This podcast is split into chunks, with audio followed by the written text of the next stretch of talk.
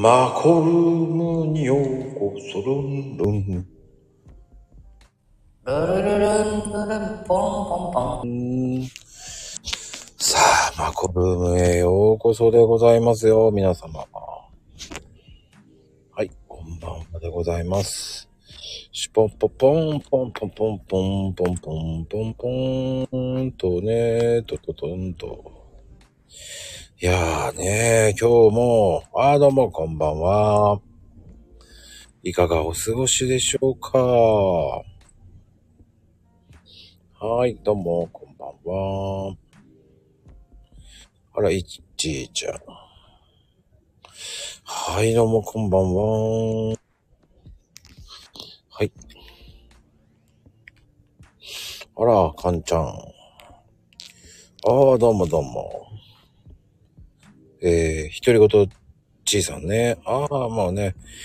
かんちゃん、ちゃんちゃん。お久しでございますよ。今日もね、誰ちいさんって。ちいさんですってなんだ？ごめんなさい。ちいさんはわからないんですけど。はい、誰だろう。うん、まあ、読めない。ごめんなさい。わからないです。はい。今日も始まっております。マコルームでございます。どうもね、こんばんは。さあね、今日、金丸さんです。ね、えー、一応ね、待ってます。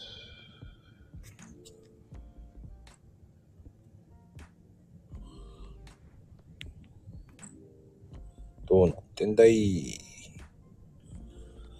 やー、でもね、今日はあったかいんですけど、またね、明日、明後日、寒くなるみたいです。ねえ、皆様。ねえ、お過ごしでしょうか？もう。ねえ、どんな感じだい？どっちなんだい？って感じですけどね。はい。ね、今ね、ちょっと金丸さん、まだいらっしゃらないんですけどね。まさかまさかの寝落ちでしょうかってなことでわけではないよと思いますけどね。はい、どうも。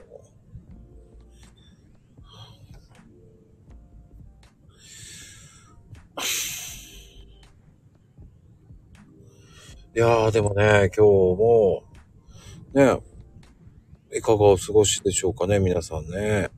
あー、どうも、あきママ。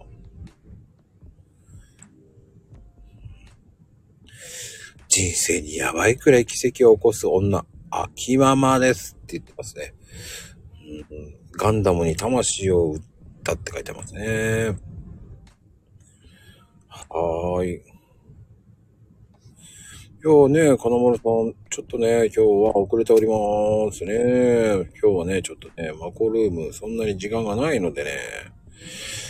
すいませんね。今日はね、バタバタしております。ポンポコポンなぜポンポコポンなん？ポンポコタヌキのおまんじゅう？なんとなく、なんとなくでやるんですね。はい。ね、今日も素敵にやっちゃうぞ。うん。てなことでね、今日もね、うん。ちょっと遅れておりますね。はい、こんばんは。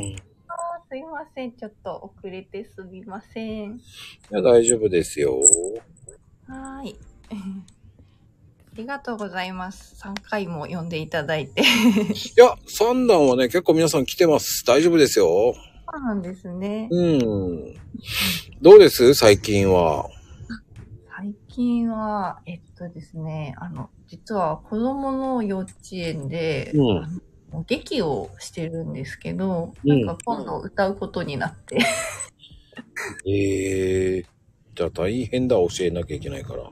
あーいや、まあ特にね、あの、先生が教えてくれるんで、あの、あれなんですけど、私は、あの、ソロの部分だけ歌うみたいなことになって。金村さんも出るってこと？あ、そうなんですよ。私、あの、最初、子供の幼稚園に入園した時に何にも言わなかったんですよ。で、と、なんか音楽やってるとかも何も言わなかったのに、なんかその幼稚園の先生が、あの、私が歌っているっていうことを知って、それで、なんか、じゃあ今回はみたいな感じになって、ああ、知られてしまったっていうことですか、じゃあ。そうですね、知られてしまいましたね。ちょっと最初びっくり。よ、どこで調べたんだって感じじゃないですか？いやー、多分、あのーなんか幼稚園もインスタとか、あの、やってるんですよ。YouTube とか。それで、ちょっと多分足跡がついて、なんか、辿ったみたいな。すごいリサーチ力。そうですね。ちょっとびっくり。ええでもいいじゃないですか、でもそういうふうに知られるってことは。そうですね。なんか、こう、ね、宣伝しなくても宣伝してくれるみたいなところもあって。うん、うん、うん、うん、うん。それは、すごい、すごいなというか。うん。まあね、ちょっと逆に活動しにくいなっていう 時もありますけどね。ああ、そっか。そうですよね。いいのか悪いのかはまた微妙ですよね。知られるとまたっていうのもあるし。うん。なんかね、そう、知られると、あ、あの時間いなかったのは、ここにいたんだ、みたいな。ああ、そういうことか。っていうところもあったりして、なんかちょっとできれば内密にっていう時もありますね。うーん。いいようで悪い、悪いようでいい。うーん。まあなんかね、その、今回歌って、まあなんかそのお母さんたちがファンになってくれたら、なんかそこでこう需要があるかもしれないなっていうのは、ちょっとこうね、見込めはするんですけど。うんうんうん。うんうん。え、じゃあ、かな、か今ちょっと聞こえなかったです、まこさん。お友達も出るの？いや、出ないんですよ。あの、あ、出ないっていうか、その、幼稚園全体のお母さんたちで、まあなんか、コーラスしたりとか、あとなんかこう、ダンスじゃないんですけど、まあ子供向けなので、こう、そういう、なんていうんですかね。まあ、リズムダンスみたいなのがあって、うんうんうんうん。そうなんです。牛若丸って知ってますか？知ってますよ、知ってますよ。はいはい、あれやるんですよ。ああ、はいはいはい。結構難しくないですか？そうですよね。なんかちょっとね、でも、お踊ってくれるのは、先生たち結構踊ってくれるので、なんかこう、まあ、ママたちは脇役みたいな。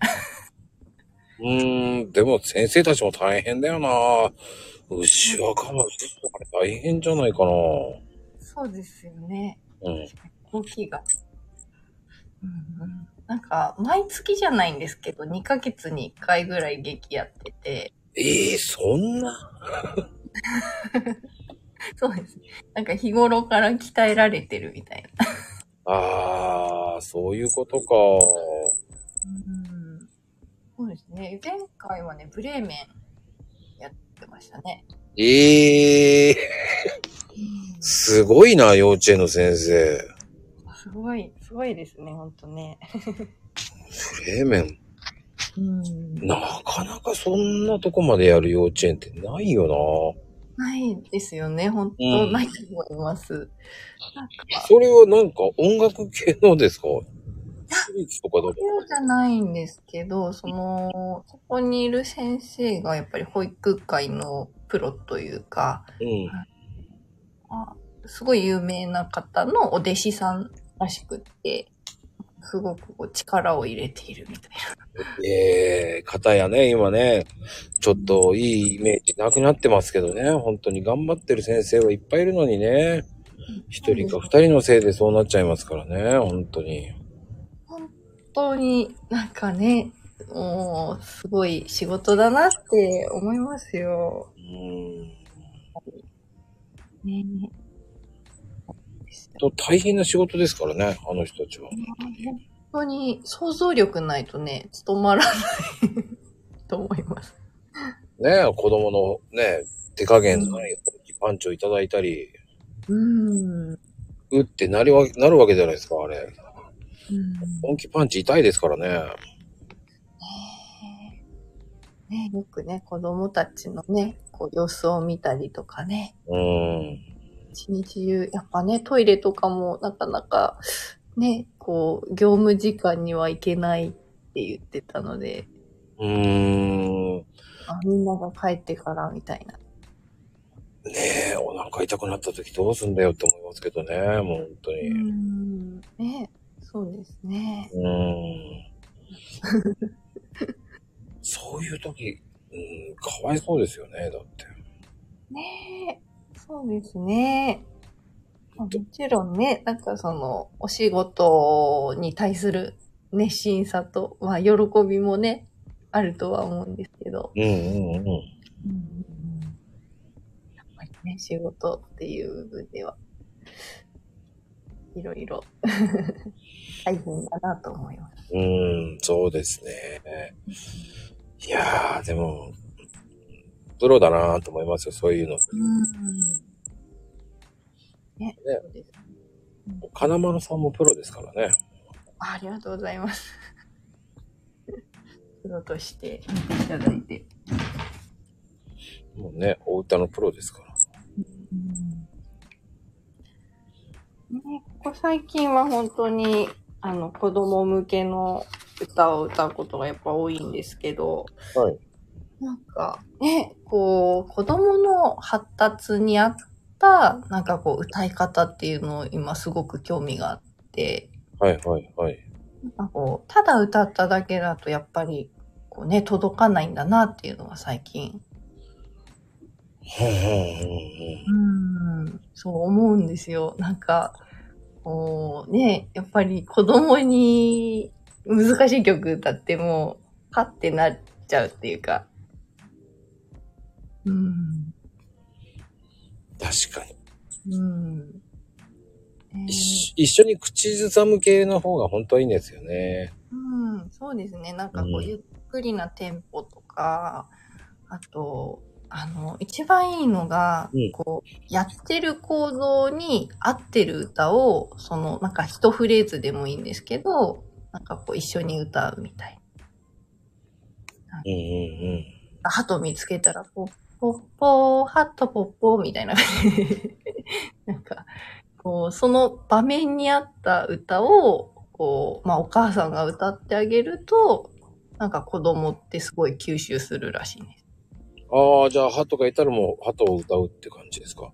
うん、そうですね。なんかね、そう、場面に合わせて、例えば、なんかこう、手を洗ってる時に、こう、石鹸さんみたいな、こう、歌を歌ってあげるとか。うんうんうんうんうん。何でも歌歌えばいいってわけですね。そうですね。なんか結構歌歌うとご機嫌になるのでうん、なんかこう、ああしなさい、こうしなさいとかいうよりは、なんかこう歌って楽しくしてあげた方が、子供の機嫌は良くなるっていう。ええ意外ですね。うん。う。そうんなんですね。そうそう。やっぱね、そそういうのをやっぱり、あの、幼稚園の先生に教えてもらって、ああ、そうなんだ、と思って。うんうんうん。うん。じゃあ、中村さんも家でやってるんですか？あ、やってます、やってます。強引な歌を歌ってるわけですね。強引な。そ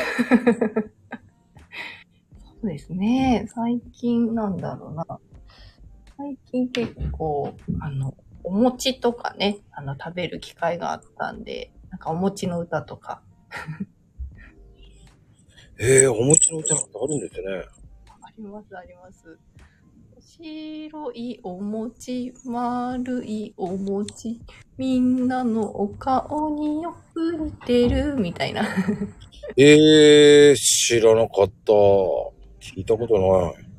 そういう歌があって。へえ、へえ。うん。そうなんですね。なんか私も知らない歌いっぱいあるなーって最近思って。うんうんうん。うん。知らない歌な気がつけば。気がつけば。ねえ。どんどん時代に遅れていきますよね。ああね。そうですね。なんかこう、最近もうね、なんか全然歌えない曲多くないですか？なんか J-POP とかでも。はなんかちょっと歌いにくいな、みたいな。あ。あ、確かにね。ちょっと、そう。一回で覚えられないみたいな。もうね、あの、1オクターブから2オクターブぐらい高いんですよ。うん。喧嘩売ってますよね、あれね。喧嘩打って。あとね、入りづらい。あ、そう、入りづらいですね。変拍子がすごく多くて、なんか、おってな、そうそうそう。なんか、お前ら歌ってみろよっていう挑戦状みたいな感じですよね。でもなんか私燃えちゃうんですよね。そういう。こい。僕はその前に、その前に歌えなくて無理だと思います。もうね、もうサビだけ歌えればいいと思って。サビだけ。うん。そうですよね。サビ歌えたら伝わるみたいな。そうそうそうそう。あとはもう適当にふんふんふんふんってやっとけばいいだけですからね。うん。ねえ。なんか、やっぱね、そこで燃えちゃうんですよ、私。でそれができるってすごいと思いますよ。おかしいけど、歌いたいみたいな。言ってみたいわ。でもね、歌って、いい、いい、なんだろうな。確かにストレスも発散できますからね。うん、ねそうですね。うん。あの、歌うことって本当にいいですもんね。うん、うん。なんか、そうですよね。私なんかコロナの、あの、初めの時に、やっぱりこう、自宅にずっといなきゃいけなかったじゃないですか。うんうんうんその時に、なんかやっぱ極力こう、周りに迷惑をかけないようにみたいな感じで、なんかこう、ちょっと2ヶ月ぐらいずっと歌えない環境があって、ででもなんか隣で旦那さんが、あの、ポケカラってわかりますか？うん。うん。あ、そう、ポケカラでずっとなんかドラゴンボールとか、なんかアニソンずっと歌ってて、こっちは我慢してるのになんで歌ってるんだみたいな。あれでもポケカラっていいんですよ。だって。うん結構歌ってる人いますからね。ねいますよね。うん。ボケ、ポケ、ポケカラですね。ボケじゃないんです。ポケ、ポケからなんです。そう。なんかね、結構いろんな人が聞いてくれたりとか。うんうんうんうん。いや、それ本当思います。うん。面白いですよね。うん、面白いですね。なんか結構いろいろ検索すればカラオケもあるし。ね、あれで、こう、やってる人いっぱいいますもんね、ポケからは。いますよね。うん。と、あの、もうね、プロじゃないぐらいの人とかも結構たくさんいるし。いますね、いますね。うん。かと思えば、なんかこう、すごいこう、ね、純粋に好きっていう人も結構いて。ね。みんななんか応援したいみたいな感じの雰囲気が。うーん、うん、うん、うん、うん。いや、あれはね、聞いてる側はいい。歌うのは必死だと思う、あれ。う んそうですよね。うん。確かに。金村さんはやんないんですか？それ、ポケからは。私は、なんかすごい、あの、前やったことがあって、うん。でも結局ジブリみたいな。ああ。そうですね、ジブリばっかり歌ってました。そっか。やっぱりでもジブリの方がいいもんな。うーんう。ん。そうですね。でもなんかこう、アイコンとかも、なんか当時こう、今、今でこそなんかちゃんと写真とかあるんですけど、うんなんか当時は、あの、すごい別人のアイコンを使ってて、あ、そうだったんですか？そうなんです。なんか自分で描いた絵をアイコンにしてたみたいええほんとね、なんか私と真逆の顔をしてるその絵をアイコンにしてたんで、なんか誰も気づかないみたいな。逆にその方が面白いって言えば面白いのか。面白いかもしれないですね。僕ね、あの、バレたくないものはバレたくないと思うんで。ああ、確かに。そうですね。うん。あの、インスタなんかは、こうんう、教えないですもんね。ああ、確かに。うん。うん。あるじゃないですか。夢壊したくないとか。ああ、ありますあります。うん。そうそう。ね、ちょっとやっぱね、夢の世界って大事ですよね。そうそうそうそうそう。うん。とってもね、あのーなんだろう。ここは教えるけど、ここは言わないっていうのがね、やっぱりその方がいいですよ。うんうんうん。うん。線引きが。そうそうそうそうそう。そう、その線引きで、やっぱり私さ、あの、幼稚園の、その、ここでは言わないって思ってたのにバレたみたいそうそうそうそう。だそういうのがあるのが嫌なんで、な。僕はそこは分からないようにしてますね。うん。ねえ、そうですよね。確かに。うん。あの、秘密主義とかそういうのではなく、そこはそこ。これはこれ。うん。あの、結局ね、分けないと、それがそれの、そういう、なんだろう。あえて違う人たちを集めたいのにっていうのあるじゃないですか。うん。偏りたくないんですよね、バランスが。ああ。すごい、まこさんいろいろやってそうん。あの、本当にね、バランスよく違う、なんだろう。違うジャンルの人たちとかそういう人たちとも仲良くなりたいっていうのもあるわけじゃないですう。か。うん。でも交流したところで変わらない、そのなんだろう。ベースの人たちとまたっていうのがあるわけじゃないですか。うん。いい意味でですよね。うんうんだそうじゃないところに行きたいから、うん。だインスタはインスタで分けたいんですよね。え、でも、ほんとね、器用ですよね。器用っていうか、私あんまり管理ができないんで、すごいなっていう。それってやっぱり、その前の携帯とかでうん。やっちゃって分けてるからですよ。ああ。なるほど。一つ一つ変えればいいだけですからね。ああ。そうですね。なんか、一つの端末で やると、なんかもう、あっちこっちみたいな感じに。あ、それ移動してるのがめんどくさいじゃないですか。確かに。そんなのやりません。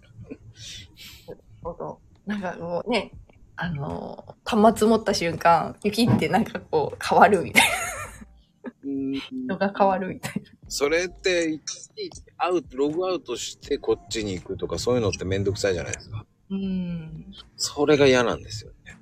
うん。一つだと、やっぱなかなか難しいなって思っうん。て、なんかその別に、なんて言うんだろう、別人アカウントを作りたいわけじゃないんですけど、私の場合、こう発信軸が2つぐらい、あの、本当は欲しいので、うんもう一つ作ろうと思ったら、やっぱりこの、切り替えがめんどくさすぎて、ちょっと断念したみたいな。ああ。だったらね、逆に言うと、だから、インスタはインスタの方でやっていくとか、うん。で、くっつけるのはいつでもできるんですよ。ああう。ん。だからもう、インスタとはインスタ。うん。TikTok だったら TikTok。それのアカウントをつけなきゃいいだけですから。なるほど。うん、Twitter さんに。うん。ね TikTok やってますまこさ僕、やりたいんですけどね。ん。やりたい。やりたいんですけどね。ねえ、やりたい、やりたいですけど、なんかちょっとこう、手が伸びない。は、もう、うーん、む、むちゃくちゃなやろうかな、どうしようかなぐらいですよね。うーん。むちゃくちゃのやってもいいんじゃないかって、勝手に思ってますよ。なるほど。うん。まあ、でもね、その、時間がうまくね、うん。できない。だってね、すごいですよね。なんか、配信もして、なんかこうね、またさらに動画もって、結構、結構なバイタリティ。うーんだ、もうちょっとしたら落ち着いてくんじゃないかなと思ってるんですけどね。落ち着けば、もうちょっと違うこともできるし、こういうのもやろうとか思うんですけどね。ね、やっぱ一個ずつ、一個ずつじゃないですけどね、まあ、なんかちょっと落ち着いてからじゃないとっていうのはありますよね。うんうん。だそれがね、ドタバタ劇場になるときと、週と、うん。って落ちる場合もあるわけじゃないですか。あります、あります。ね、それがね、読めないんですよ。あ、まあ読めないですよね。そう。読めたらね、読めたらでやりたいんですけどね。なんで踊るのかがわからないけどな。踊踊りますどうやって踊るんだろうね。ねどうやって踊るんでしょう。うん。面白い。うん。金丸さん的には今度イベントやろうとかそういうのあるんですか？あ、やろうと思ってたのを一つ潰しました。ええなんで？忙しすぎて、あ2月は。でももともと、ーうんあの、あれだったんです。あの、使おうと思ってた場所のピアノの調律がすごい悪いって言われて、うん。調調子がやっぱあんま良くなくて、なんか他の人がこう使ってても、なんか苦情が来たみたいなのを1月にお電話いただいたんですよ。うん。で、ああ、じゃあちょっとやめとこうかみたいな感じで、なんかこう、一緒にやってた人がいたんですけど、まあ、今回はちょっと見送りみたいな。え、調律直さない、直んないんですかじゃあ？うん。そんなことってあるんですか？いや、公民館なんですよね。うんあの、やろうとしてたところ。だから、あの、古いピアノで、まあそんなお金もね、やっぱかけられないっていう。あという感じで、ちょっと2月の、本当は23とかにやる予定だったんですけど、ちょっと見送ってって感ー。うんうんじ。うん。でもそうですね。まあ幼稚園で来週ね、その劇をやるので、うん。うんうん。まあ、ちょっと忙しいといえば忙しいかなっていう。でね、2月ってね、うん。短いからね、短いですよね。やること多いんですよ。確かに。そしてこういうのも、とかね、うん。税金とかそういうのもあるわけですし。ああ、ねそうですよね。来た来たみたいな。なんかね、確定申告来た来たみたいな。うん、そうなんですよ。地味に大変。うん。ねなんかいろいろね、あれはどこ行った、これはどこ行った、探したりとか。そう。で、探してるとき見つからないんですよ。うん。見つからない。そう。見つからないですね。で、えっ、ー、と、まあ、忘れた頃にポポって出てくるんですよね。うん。ねえ、なんかもうちょっとね、私もまめな性格になれたらいいんですけど、なんか割と、あの、なんて言うんですかね。なんかこう、ちょっとごちゃっとしてないと集中できない人なんです。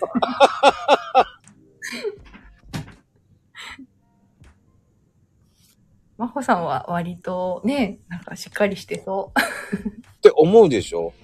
う。うん。ここまでしっかりしてないですよ。重い腰を上げてやりますからね。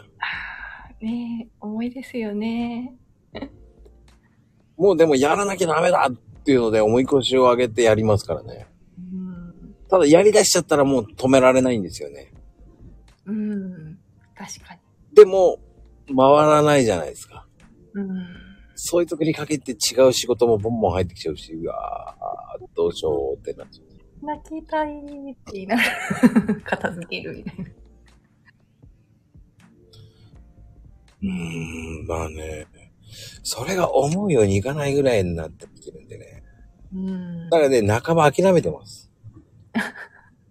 確かに、キャパオーバーする人って諦めありますよね。うん。なんか、だからもう、7割ぐらいで止めちゃおうと思ってます。うん。確かに、確かに。まあ、あとは3割ぐらいはもう明日とかそういう感じにしちゃいますね。ねうん。え、ねえ。いやーなんか私もね、なんか家事とか無限なんですけど、なんかもう嫌ってなる時ありますね。やっぱり。なんかなんでこんなこう、霧のない仕事が目の前にあるんだろうみたいな。そういうところが難しいんですよ。そうなんですよね。ここまでっていうのがね、こう、決めた途端にまたね、なんか後から仕事が来て。あれっていうのがね。うん。そうですね。それで済んだはずではって言いたくなるんだけどね。うん。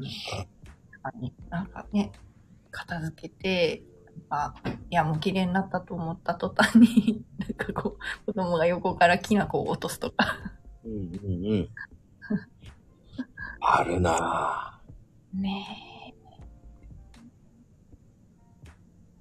いやー家事、家事はまあ、なんか、やっぱ私の中では結構重い、重い仕事ですね。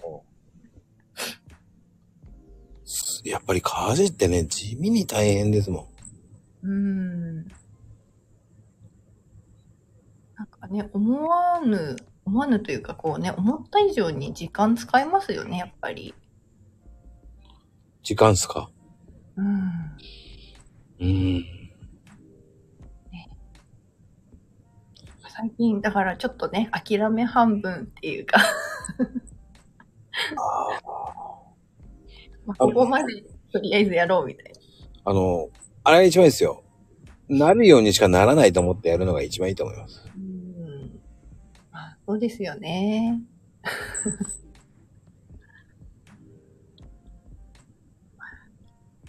時間限られてるし。そうなんですよ。24時間って、うん。そうです。そのレオパパは歌ってみるんですね。何を歌うんだろねえ、何歌うんですかね。でも、結構ね、割とたくさんあるから。う。ねうん。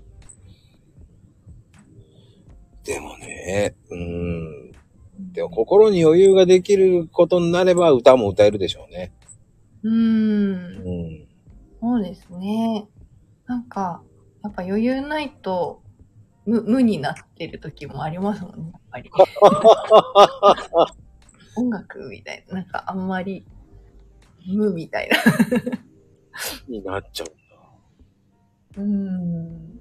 なんかこう、仕事効率を高めるためにこう音楽聴いたりする時とかもあるじゃないですか。うんうんうんうん私逆に音楽聴くと、なんかちょっとこうスピード感が遅くなっちゃうんですよ。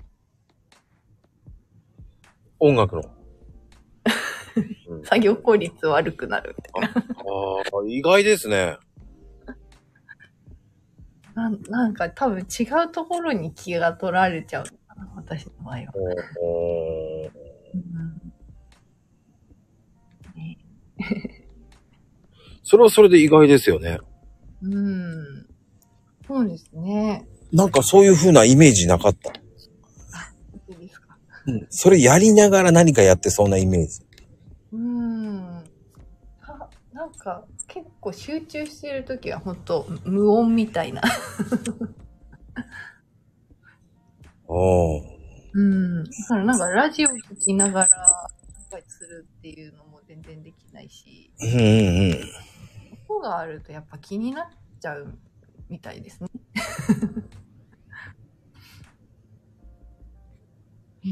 いやいや、意外だな。もうまあ音楽もそうだけど、こう横でね、かこっちは数えてる中、13、15とか言う、こう横で言われちゃうと、数、何ですか、数字が、あっちがシンクロしてしまう場合があるわけじゃないですか。確かに。あれね、結構たまに僕やるんですけど、怒られますけどね。シンクロ。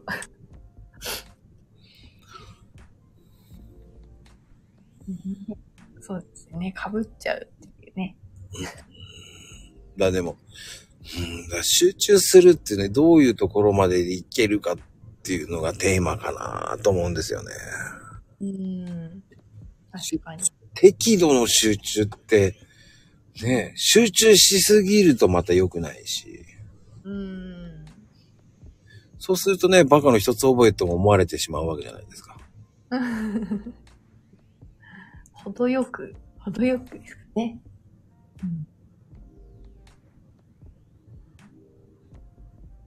集中か。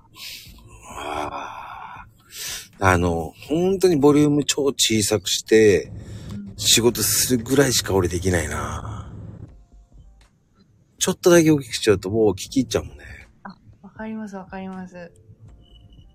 ね、なんか聞こえが、聞こえないかぐらいが割といいかもしれない。うん、心地いいんですよ。うん。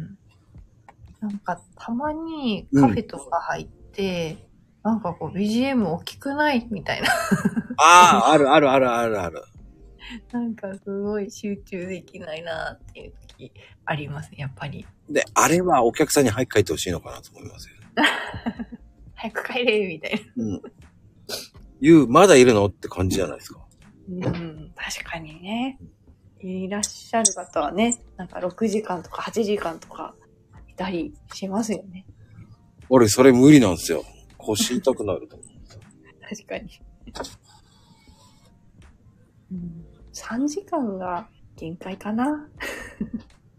いても。ああ、3時間も入れるんですね。すげえ。うーん。いや、なんかもうやることが決まってればですけどね。うん、ああ。それは俺、い、できないんですよね。痛いけど入れない。うん。理想は痛いですね。ああ、理想は。ねでも、2時間ぐらいしか入れない。ああ、ね確かにね。あと、あれですね、なんかランチタイムとか始まると、なんかちょっと気を使っちゃうっていうか、うん。なんか混んできたな、みたいな。ちょっともうそろそろ引き上げるか、みたいな。あ、僕、だから午後行きますね。うー。うんん。確かに。どっちかかな？オープン前、オープンしてすぐ行くか。うーん。それかもう1時過ぎに行きますね。あ、2時ぐらいか。あれですか？なんか結構チェーンとかですか？それとも個人店みたいな？もうね、正直言っていいですか？ファ、ファミレスのチェーン店の方がいいです。はいはいはい。もうおかしくて、会話を聞いてると。うーん。その会話を聞きたいから言ってるだけですよ。そうなんだ。なんかこう、おばさまとか。そうそうそう、そういうの話とかも、めっちゃ耳が暖房になって聞いてますよ、たまに。すごい。なんかちょっと怖いですね。どうしよう。聞かれてるかもしれない。でもね、くだらないこと言ってたら聞かないです。ああ。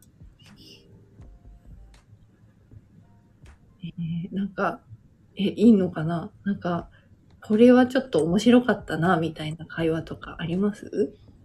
別れ話かな。あ、わかります。ちょっと人の不幸に。別れ話は面白いですよね。そうなんだ。女性バージョンと男バージョンって違うんだな。でもファミレスって別れ話ってするんだと思って。ああ。うん、うん、まあ、なんかでも別に、ね、別れ話を高級レストランでしてもなんかちょっと苦いな、みたいな。別れ話だったら電話でもいいじゃんと思っちゃうんですよ。ああ、そっか、薄いですね、結構ね。うん。それか、まあ、外で会って普通に話して終わりでいいじゃねえとか思っちゃうんですけど。うん、なるほど。確かにその場に居合わせるってすごいですよね。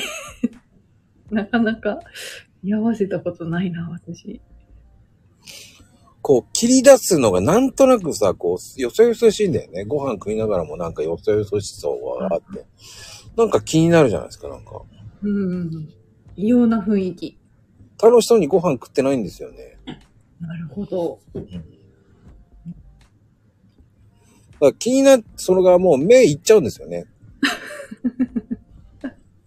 なんかあるぞ、みたいな。そうそうそうそうそう。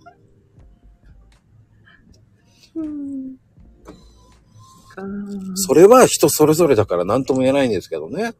うん。うねん。えそうですよね。もうね、あのそういうひ、今はその時代がそうなのかなとか思うし、うん。うん、そういうのもあるんだなって思うぐらいでいいと思うし、うん。うん、知っとくっていうのもいいと思うんですよ。うん。あのーそれが関係ないって思うし、うん。うん、うん。時代じゃないの？と思うし、ね、マックで別れ話してる子たちもいますからね。ね若そう。年齢層。若いと思いますよ。高校生がどんだけ食ってんだこいつらと思いますからね。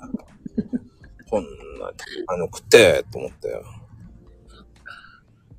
えー、なんか若そうですね。ファミレスも結構年齢層若そ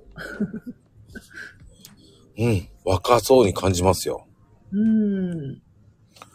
まあでも、うん、それが、それがこっちは何も言えないですからね。見てる側ですからね。ちょっと、ちょっと待てとか言いたい、言えないじゃないですか。このおじさん何言ってんだって思われちゃうじゃないですか。しかもちょっとなんか興味本位で聞いてるおじさんっていう。か 口出ししたら通報されるよって。そうですよね。まあ、青春ですよね。そうそうそう。泣いた方が楽だと思いますからね。うーん。ねえ。やっぱね、私あの、昔もちょっとお話ししたかもしれないけど、別にあの、なんかお付き合いはしてなくて、うん告白をして見事に振られたあの先輩がいたんですけど、うん。なんか数年後、あの大学生になって、うん。で、やったらもうつるっぱげになってて、なんか、ちょっと驚きの出会いみたいな。それピカハゲマルくんのやつってことか？そうですね。それはびっくりだな。ちょっとびっくり。なんか、逆に目が合わせづらくて。ええね。まあでも、その、それはでも、うん何にも言えないな。何も。あそうですよね。そういや、なんかあの、あれだったんですよね。あの、なヘビメタをしてた人で、うん。すごくこう、整髪量をガンガンつけてたらしいんですよ。はいはいはい。ねすごいやっぱ頭皮に対するダメージじゃないですけど、なんかすごかったらしくって、あ当時多分23とか4で、のなんか髪の毛がなくなられて、早いなぁ早いですよね。どんだけ塗ってたんだし、どんだけこう呼吸させてなかったんだっていう。そうですよね。なんか、ああ、なんか髪の毛ってね、やっぱ繊細なんだなっていう。うん、繊細ですよ。うん。ね、友藤さんも、ね、あの、あれですよね、床屋さんだけど。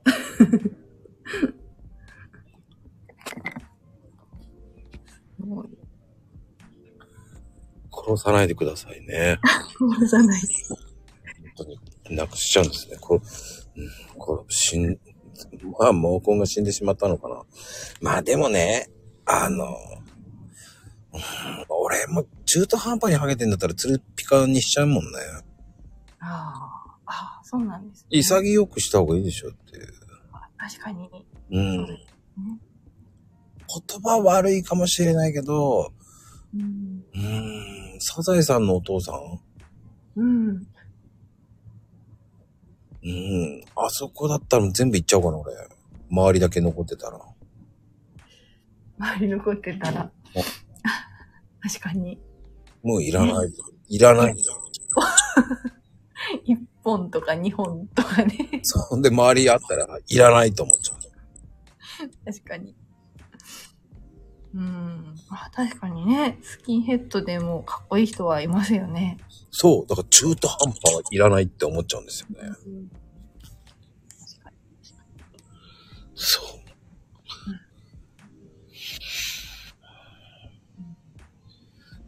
恐ろしい、その一本みたいなの塗りたくなるよって。本当に、そういうのが、まあ、うん。その人にとってはもう大変なんだからね。まあね、そうですよね。抜きたくなるなんてもう恐ろしいこと言うよね。抜きたくない。抜いちゃダメでしょって。その人にとってはもう貴重な一本ですよ。と、ちなみに、まこさんは白髪派ですか？それとも、ちょっとこう、抜けるタイプ？僕ね、あの、31ニーグで入院したんですよ。まあ、とある病気をしてしまって。はい。で、まあ、2ヶ月間、あの、点滴生活。あそっからね、白髪がすごくなっちゃって。あ、あらら。ぱり、なんかいろいろ影響があるんですね。うーん、なんかね、それで本当にめちゃめちゃ増えましたよね。うーん。びっくりしましたよ。髭まで真っ白になりました。ひげまで、うん。まだ31でなんでと思ったけど、確かに31ってすごい若いですもんね。うん。うん結局薬品でかなと思いましたけどね。ああ。ねえ。確かにいろいろ影響が、ね。なんか私も、あの、育児が始まって、あの、やっぱ、ホルモンが、こう、変化してたと思うんですけど、やっぱちょっとね、白髪が増えたなぁ、みたいな。うーん。うん。まあ、目立たない程度ですけど、ね。でも、そうね、最初はショックだけどもういいかと思いましたけどね。だかうん。らね、諦めましたもん。うんうん。もうね、いいやと思いました。うん。なんかすごく、なんて言うんだろう。あの、まあ、似合う方もいらっしゃいますよね、白髪って。うん。いや、でもね、うん。えっ、と、2ヶ月間点滴生活だったんで、うん。普通にまともに食事食べ、あの、お粥食べたらまたあ点滴とか、ええーって感じですよね。なんかね、病院の食べ物もそうですけどね、なんか、本当に、うん、食べた感じもしないし、うん。かね、っていう、ありますよね。点滴も結構しんどいじゃないですか。うんうん。だって、食べたいなって思わなかったんですよ、でも、その時は。ああ。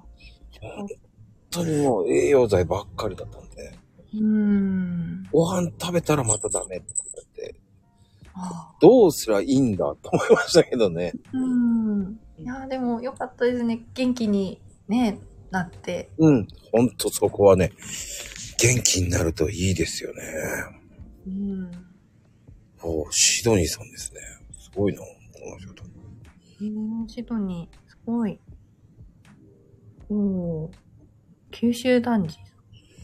へえ、シドニーさん、すごいね。ね、すごいですね。うん。うん。え、今夏なんだ。日本の反対ですからね。あ、そっか。うん。そだよね。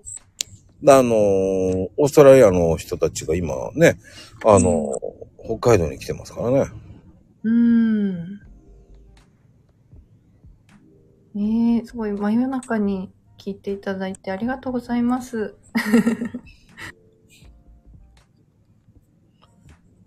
いやーでもね、うん。いろんな方がいて面白いですね。シドニーは12時20分、お昼ですよ。20分。夜中ですって書いてある。あ、夜中か。寝てくださいって言いたくなるけどね。でも日本と変わんないよね。日本も夜中だからね、ちょっと。ねえ、そうですね。確かにそんな変わらないのか。2時間ちょっとぐらい。うん。うんうん。ねえー、まこさんって実際なんだろう、1日何時ぐらいまで起きてるんですか？僕ですか？うん。起きてて11時ぐらいかな。11時、11時半？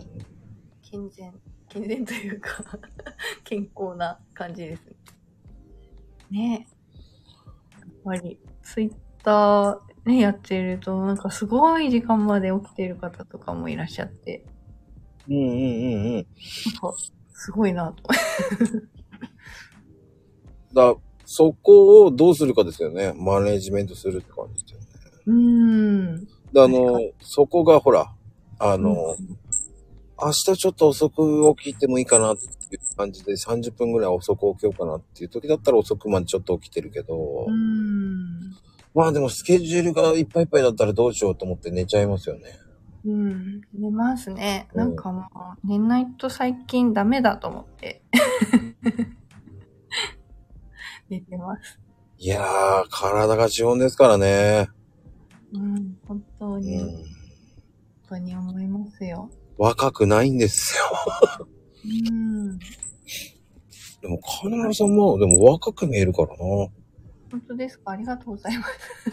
年を感じさせないからな。なんか、最近あれなんですよ。あの、前話しましたっけ？あの、自転車で毎日16キロ、あの、登園のために走ってるっていう。ああ、なんか話したっけ？うん。あ、しましたっけね？そうなんです。16キロかと思って最初。16キロが遠いよなうん。まあ、往復ですけどね、往復で。うんうんうん。うん。16キロに驚いている。でも体力つきました、結構。電動チャリンコじゃなくて。電車なんですけど、やっぱ子供乗せてて、ちょっとね、体重がもう22キロぐらいあるので、結構ね、怖いなと思いながらこいで。うわあ、大変だよ。うん。ああ、そっか。電動、電車、電車で、電動チャリンコでも大変だよな。うん。なんか、電車が切れた時のショックが何とも言えません。なんか、普通の自転車より重すぎて、わかる。うん。怖って。すっごい重くなるじゃないですか、あれ。うん。すごい重いですよね。なんから残り何パーセントとかいつもすごい気にするんですけど、なんかたまに、こう、旦那さんが手伝ってくれるんですよ。こう。で、その時に何パーセントかっていうのがわからないまま 次に乗るから、ああ、教えとけって感じじゃない？すごいギリギリで、それわかるわ。すごいこう、あ、えー、嘘みたいな感じになって、なんか、バーローモードでギリギリ持たせるみたいな。あれどうですか ?7% くらいになったらもう重くないんないですか？なんかもう10%切ると重いですよね。やっぱりそうだよね。うーん。そうですよね。あれだったら10%するなよと思うけどね。もうあれなんか充電器が、あの、充電できる回数が決まっていて、うん。で、やっぱりあれらしいんですよ。なんかこう、ギリギリ切れるギリギリくらいで充電するのがやっぱ望ましいみたいな。知らんがなって言いたくなりますよね。もうでも40%切るともうダメなんですよ。あの、うちの場合、往復できないみたいな。ああ。だからなんか残り30とか20になっちゃうと本当ローモードみたいな。いやー、きついよそうですよね。充電し忘れてた時の絶望感半端ないですよね。うん、携帯の充電器より絶望感半端なさそうだな。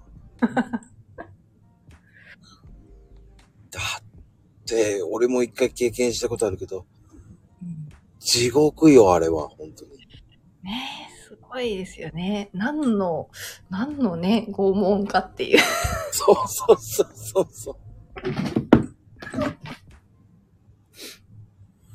いや、軽く、軽く、軽くないよねっていうどころじゃないよ。うん。なんかもうね、普通の自転車に乗り換えたいな、みたいな。あの、全然ローモードじゃないから、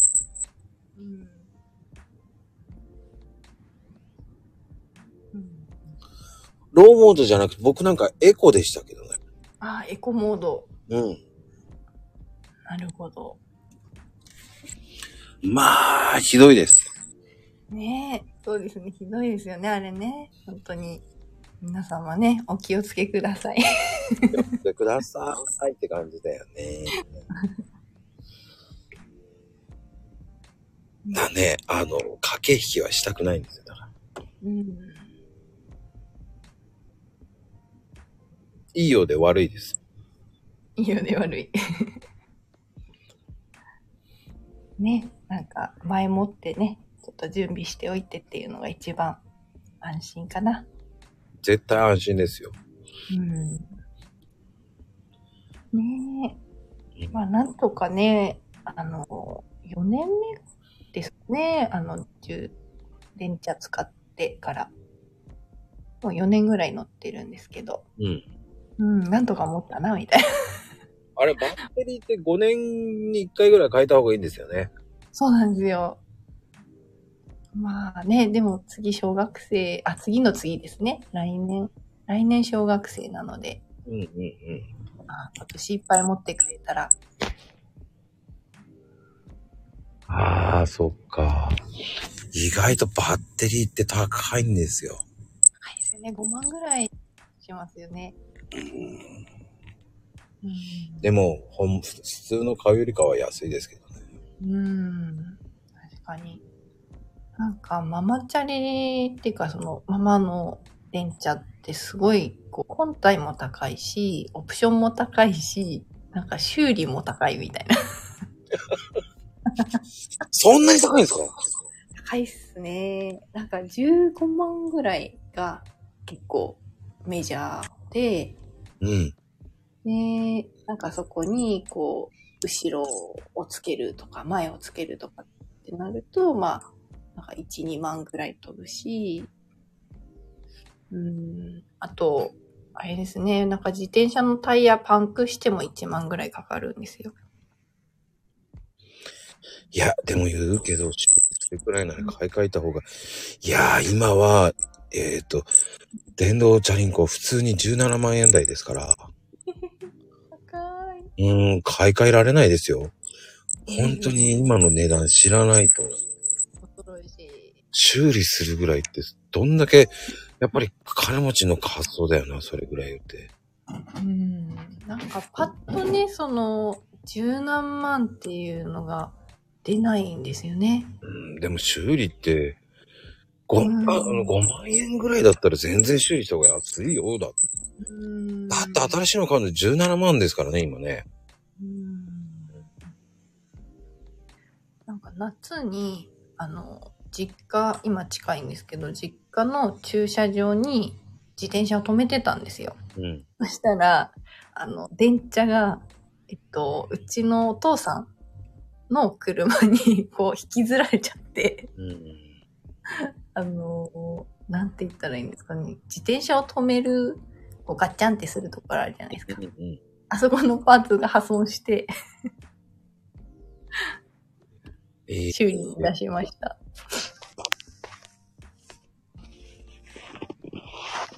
うんなんかね、真夏に、やっぱり、自転車を失って、それも。修理代も、まあ、なんかこう、下町の車屋さんに修理してもらったんで、なんか割と格安でやってもらったんですけど、うん、でもなんかね、なかなか部品がやっぱり珍しいらしいんで、こう直すのに2週間以上かかっちゃって、なかなか戻ってきませんでしたね。あうんあ。あの、自転車屋さんのブランドの電気自動車、電気チャリンコか。うん。の方が、ブランドの方が、そのメンテナンス代は安いんですよね。うん。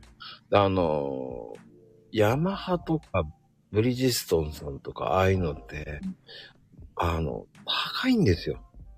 うん。で、まあ、イオンとかパナって安いんだけど、壊れやすいんですよね。そっか。うん。10万円以下のって、本当に、ここだからね。うん。ねえ。うん。ほんまに。うち、うちパナソニックですね。なんか、たまたま、ちょっと型落ちしてたのがあって、まあそれを買ったんで13万とか。うんうんうん。うん。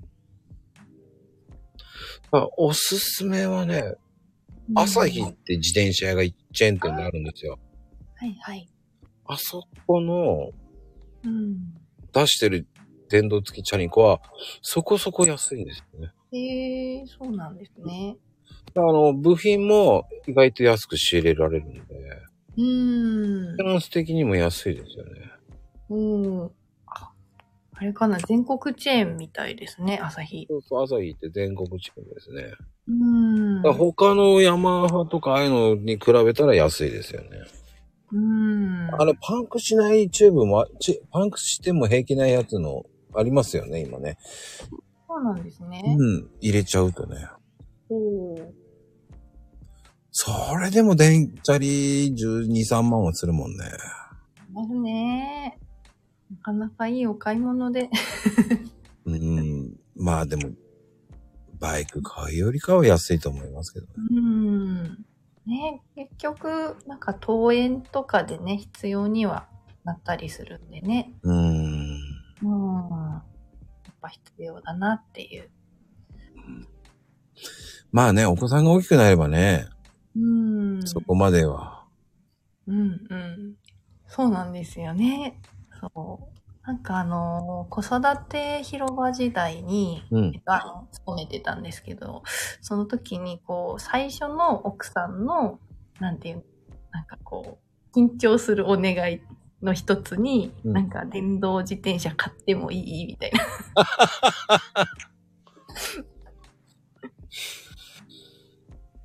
そのぐらい、なんか値段がね、やっぱり。うん。うんやーでもね、買っていいと思いますけどね。そうですね。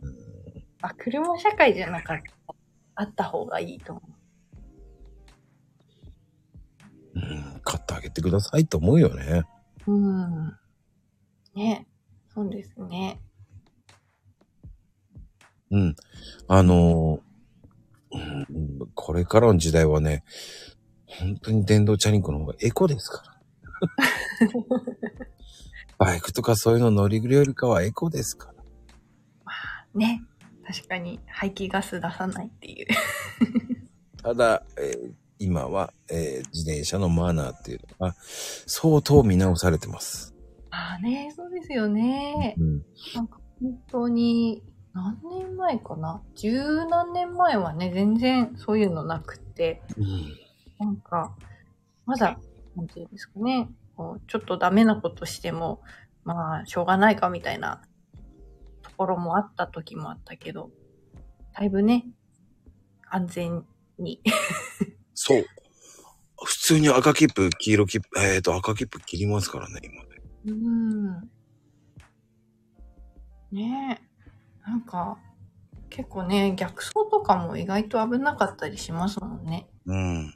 うん。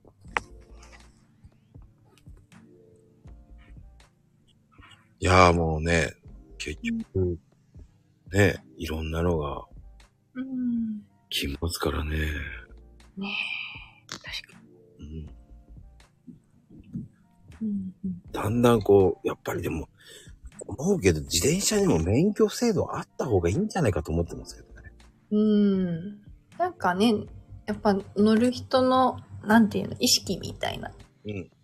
うん。未だに携帯電話をしながら、チャリンコで運転してる子もいるわけじゃない いるんですよ。なんかね、前、うちの母が乗ってた車にガーンって突っ込んできた子がいて、はいはいはい。クリでした。あの、携帯見ながら、自転車こいでて、ガーンみたいな。で、どうしたんですか？で、なんかこう、まあ母が、まあちょっとその子に対して怒って、で、まあ傷になったところは特にこう、責めないで、そのまま返したんですけど、いやー、いやーって感じですね。普通ならいけない案件ですよね。いけない案件です。ね、多分すごい若かったから、なんかちょっと母も見逃したみたいなところがあって。うんあれはね、見逃しちゃいけないですよ。うん。痛い目合わせないと変わらない。そっか。うん。うん。結局はね、うん。ずるいんですよ。うん。変わらないもねえ。ヒヤヒヤ。ヒヤヒヤしますね。ん。だからね、運転してる側からしてみたら、うん。危ないもん、チャリンコ。うん。危ないですよ、本当に。そういうのを、こう、ルールを守って免許持てよって思っちゃいますよ。うん。うん。ねえ。なんか、子供のその自転車とかもそうなんですけど、なんか最近、あの、ストライダーってわかります？ストライあの自転車の、なんかちょっとこう、なんだろう、漕ぐところがついてない、こう、足、足蹴りみたいな。足蹴り自転車みたいな。ああ、はいはいはいはいはいはい。なんかあれが、すごいこう、まあ割と乗ってる子がいて、で、なんかこう、今の子たちって割と、その自転車乗るのが早い、早く乗れるようになるんですけど。なんかやっぱりこう、交通ルールとか、こう、あんまりわからない年齢で乗っちゃうんで結構危なくて、うんうん。うん、なんかもうちょっとこう、分別がついてから乗ってもいいんじゃないかな、みたいな。いやー、わかるわ。うん。そうなんですよね。そっか。ねストライダーのね、レースとかもね、あるけど。うーん。うん。まあでもね、そういうのも自転車、うん、ストライダーか。うん。まあ、いろんなのがあるからね。ねえ。そうですね。うん。うん。だからまあね、なんか、公園でね、狭い公園で確かに、そうね。結構ピューって飛んできたりとか、しますもんね。そうね。うん。そう。結局はルール、ルールですよ。うん。と難しいですけどね、時代が時代で。ね確かに難しい。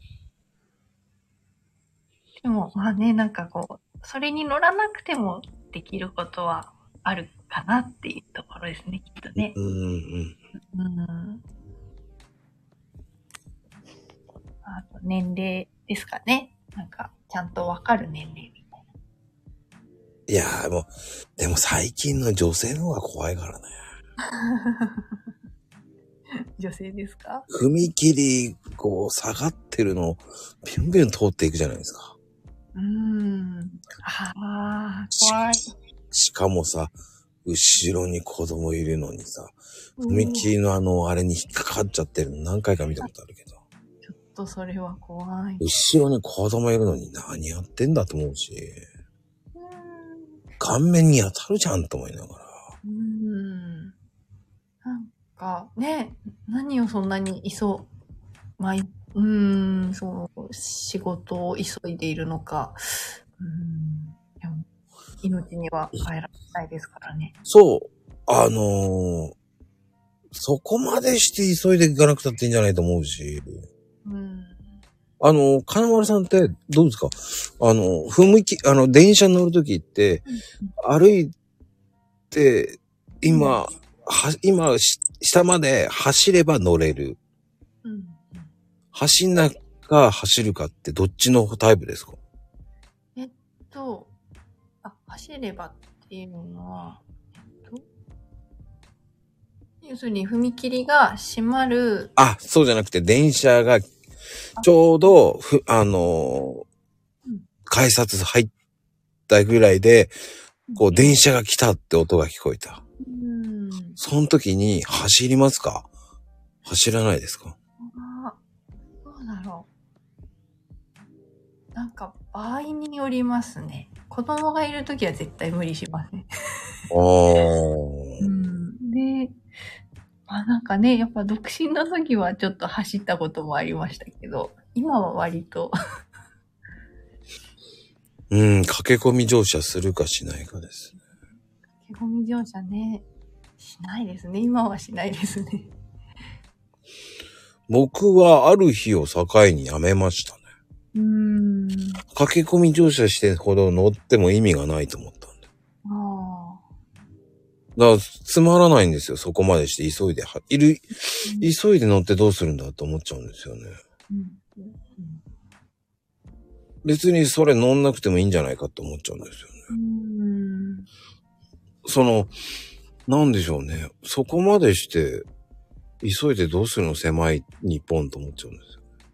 なるほど。ゆとりがね。うん。ゆとりがなければ余裕もないだろうなっていう。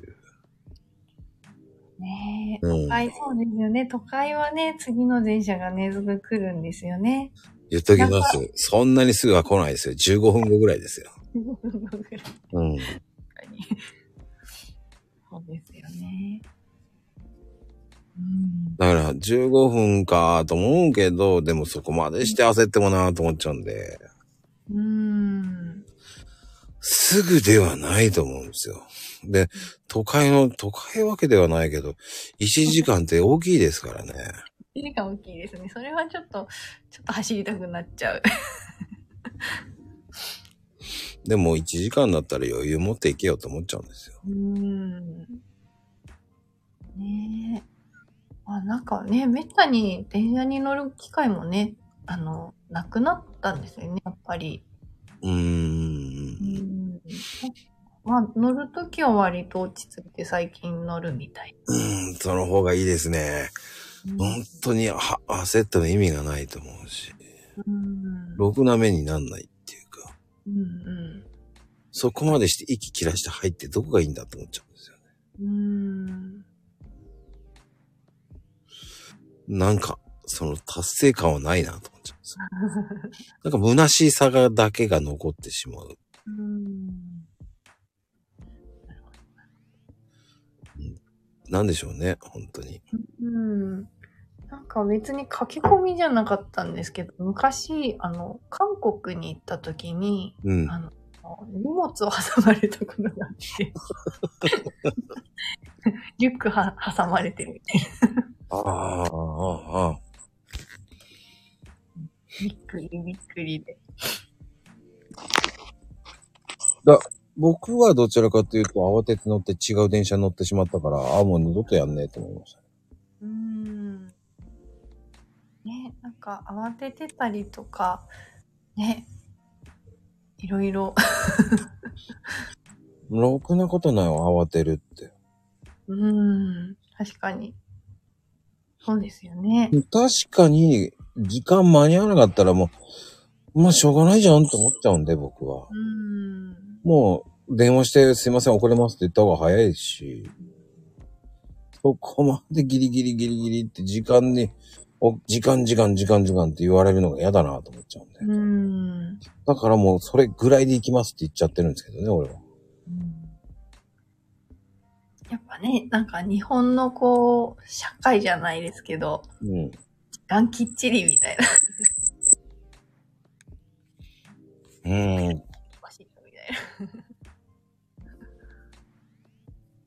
うん、だからね、申し訳ないですけどね、僕は時間行くっていう時はね、だいたい前後しますって言っちゃうんですけどね。うん。そんでごめんなさいって言えばいいかなっていう。時間にぴったりはごめんなさいいけないかもしれませんけど、前後しますって言っちゃうんですよね。うん。うん。で、それが一番素直だと思うんですよね。だって交通ってどうなるか見えないじゃないですか。ないですよね。うん。うん特にね、なんかバスとか結構遅れたりとかしますよね。うんうんうん。バスの運転手さんも大変ですからね。うん。大変ですよね。ほんとね、大変だと思います。なんか親戚にバスの運転手さんいるんで。あ、マクルームでもね、バスの運転手さん出てくれて。あ、そうなんですね。うん、大変でしたよ。怒られて都内のバスでしたけど。うん、ねそうですよね。うん。バスとかタクシーの運転手さんとか結構ね、大変だと思います。うん。うん。まあね、そういう感じで。うんいやー、面白いな。今日は、今回はなんか、違う路線ですね。金丸さんとのトークが。違う路線になりましたね。うん。まあまあ、面白いですよね。毎回違うから。確かに、全然違う。うん。でも、最近は、こう、どうですか？ツイッターは。ツイッターをなんかちょっと半分、なんて言ったらいいんでしょう。ちょっとあの、まあ、オンタイムにあんまりいじれないんですよ。うんうんうん。あ起きて、で、やろうとすると子供が、おはようって、早いと思って。早っみたいな。早って思うので、まあなんかこう、いじれるときはいじってって思ってて、うん。でうん今その発信軸も、こう割と子供の、なんて言うんですかね。ちょっとした、まあ、ワンポイントじゃないですけど、そういう発信をしていて、うんうんうん。まあなんかゆくゆくその音楽と絡めていきたいみたいな。うん。なんか、そうですね。なのでちょっとこう一年単位ぐらいの感じで、うん。ちょっとこれからの活動を考えてます。うん。あの、あんまりこう、急いで急いで、なんかこのコンテンツを作って、あれをしてっていうのじゃなくて、ちょっとこう、一年間ぐらいは、ちょっと勉強しつつ、固めていこうかな、みたいでもそんなんでいいんじゃないんですか？ううん、そうですね。うんうん確実に、まあね、なんかすごくこう、いい環境に今いるので、やっぱり、それをこう、ちゃんとものにしてっていう部分で、で、なおかつ、まあ、こう、ツイッターは切らさずみたいな。うんうんうん。うん。まあ、ちょこちょこちょこちょこやればいいんじゃないんですか自分のペースでって思うんですよ。うん、そうですね。うん。だってそんな慌ててやる必要もないですし、うん。自分のペースが一番ですよ。そうですね。だって、やれる時とやれない時もあるし、うん。確かに。だからといって義務になってやっちゃったら意味がないし。うん。うんそうし、そういうのってさ、義務になっちゃったら本末転倒だと思うんですよ。なんか楽しくないな、みたいな。ね。そう、適度に楽しむのが一番でございます。うん。うん。僕だって、もうほんとここ何日かめちゃめちゃ忙しいんですよ。ああ。ほんとに忙しいけど、やれないもんね。うん。もう半分は諦めてますんだから。大丈夫です。ちゃんとね、なんか毎日一歩ずつ進んでるんで。ほんとそう思います。うんうんうん。だね、えーもうね、だからこそ、やれるときはやる。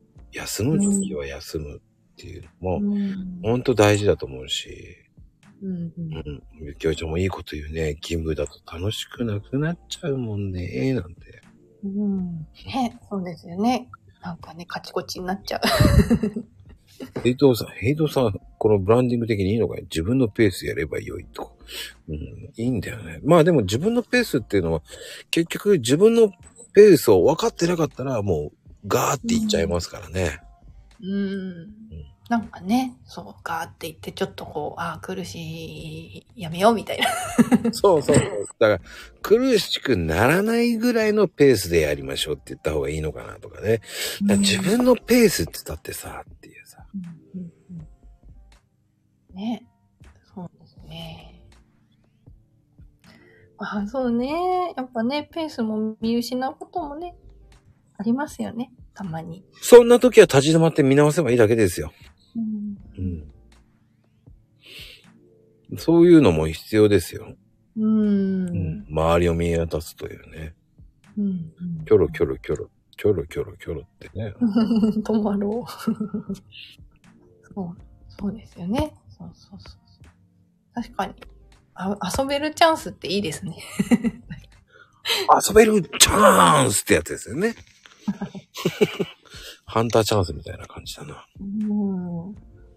かね、確かにそれに近いものありますね。なんか結構今年じゃなくて去年6月ぐらいからうん。こう激変して生活が。うんうんうん。で、なんかこう最初のうちはなんとかこう今までのなんていうんですかね、やってきたことをこう立て直そうみたいな感じで動いてたんですけど、うん。なんかちょっとこう生活に無理を感じるというか、うんなん。か、あのままじゃダメだな、みたいな。なんか、そのまま行ったらちょっとこう、いろいろダメだなと思って、10月ぐらいから、うーん、どうしていこうかなって考えてて、で、まあ12月ぐらいにまこさんにもね、ちょっとお話ししたんですけど、うんうんうん。うん、なんかまあ最近吹っ切れたというか、あのなんかな、みたいな。いいと思いますよ、吹っ切れるってことは。うーん、行けるところだけ行くとか、うん、う。うんん。その、仲良くしてくれる人ところ行くとか、うん、それぐらいで僕はいいと思うんですよ。うん、うん。何をそこまで求めてるんだっていうのもありますからね。うん。それが美学なのか美学じゃないのかっていうのもあるから、うん。だからそこまでしてやる必要もないと思うし、でもその楽しめるっていうのも大事だと思うしね。うん。その楽しめなくなったらツイッターはやってる意味がないと思っちゃうんで。そうでですよね。なんかね、毎回開くたびに苦しいってなったらちょっともう、見たくないみたいな。そこまでして無理してやる必要ないと思っちゃいます。うん。だから適度っていうのも大事だと思うんそれを、うん、自分が楽しんでやってると思えば、そういう人たちが来ますから。うん。うん。うん。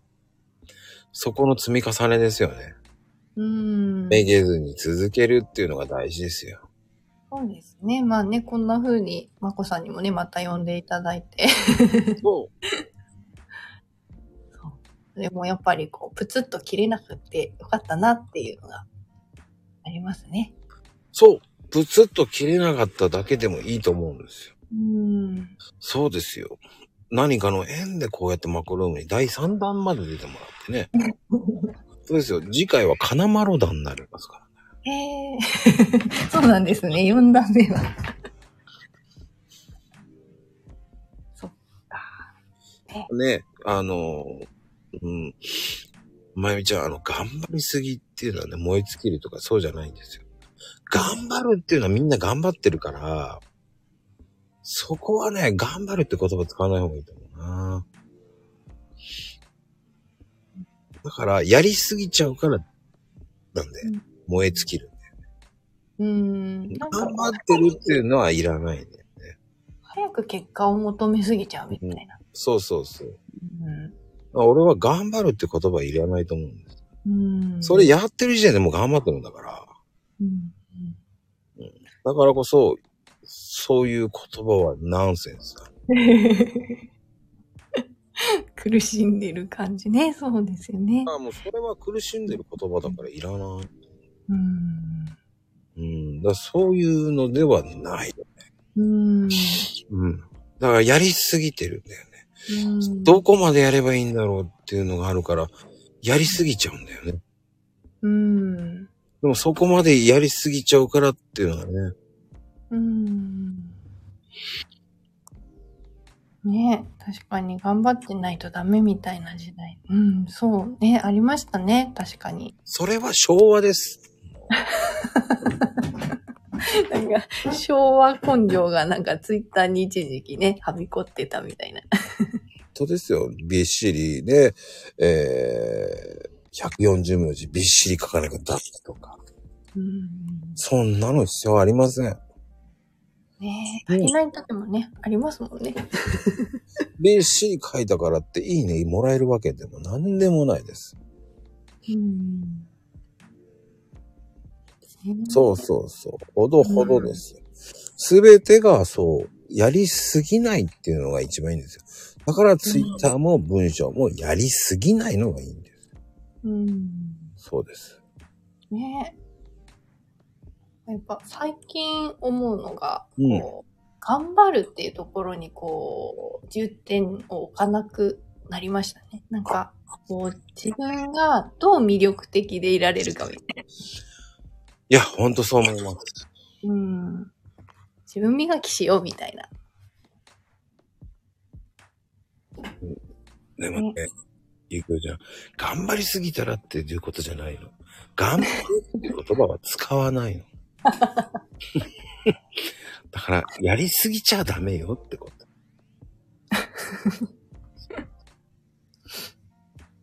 そうよ。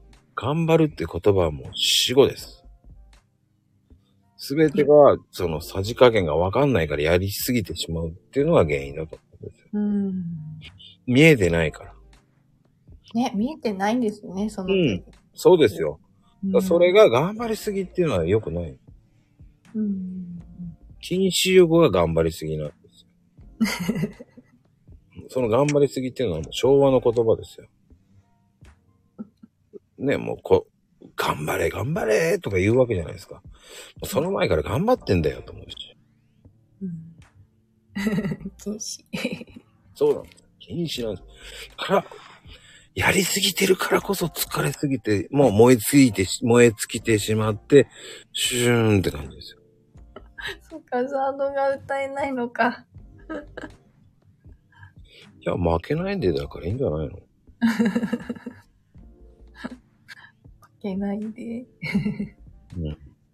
うんだから、ザードって頑張るって歌じゃないと思うけあるっていう歌じゃない。確かに。うんうんど。だから、ザードは頑張るって言ってないよね。負けないでだよね。うんうんうんそうう。だから、たやすく、そう、頑張っていうのは言わないでくださいって思っちゃうんですよね、皆さん。気をつけていきましょう、皆さん。気をつけていきましょう。そうです。うん。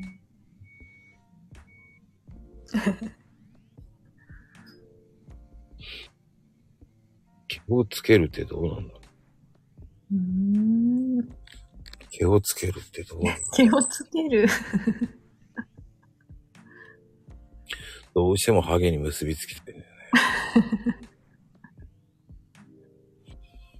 ああ、てなことで、金丸さん、ちょっといい時間帯になりましたんで、ですね。だいぶいっぱいお話しさせていただいて。うん内容の濃いお話ができました。うん濃いですね、今日はね。はい。いやー、てなことで、はい。今日もありがとうございました。本当に。はい。では皆さん、おやすみカプチーノでございます。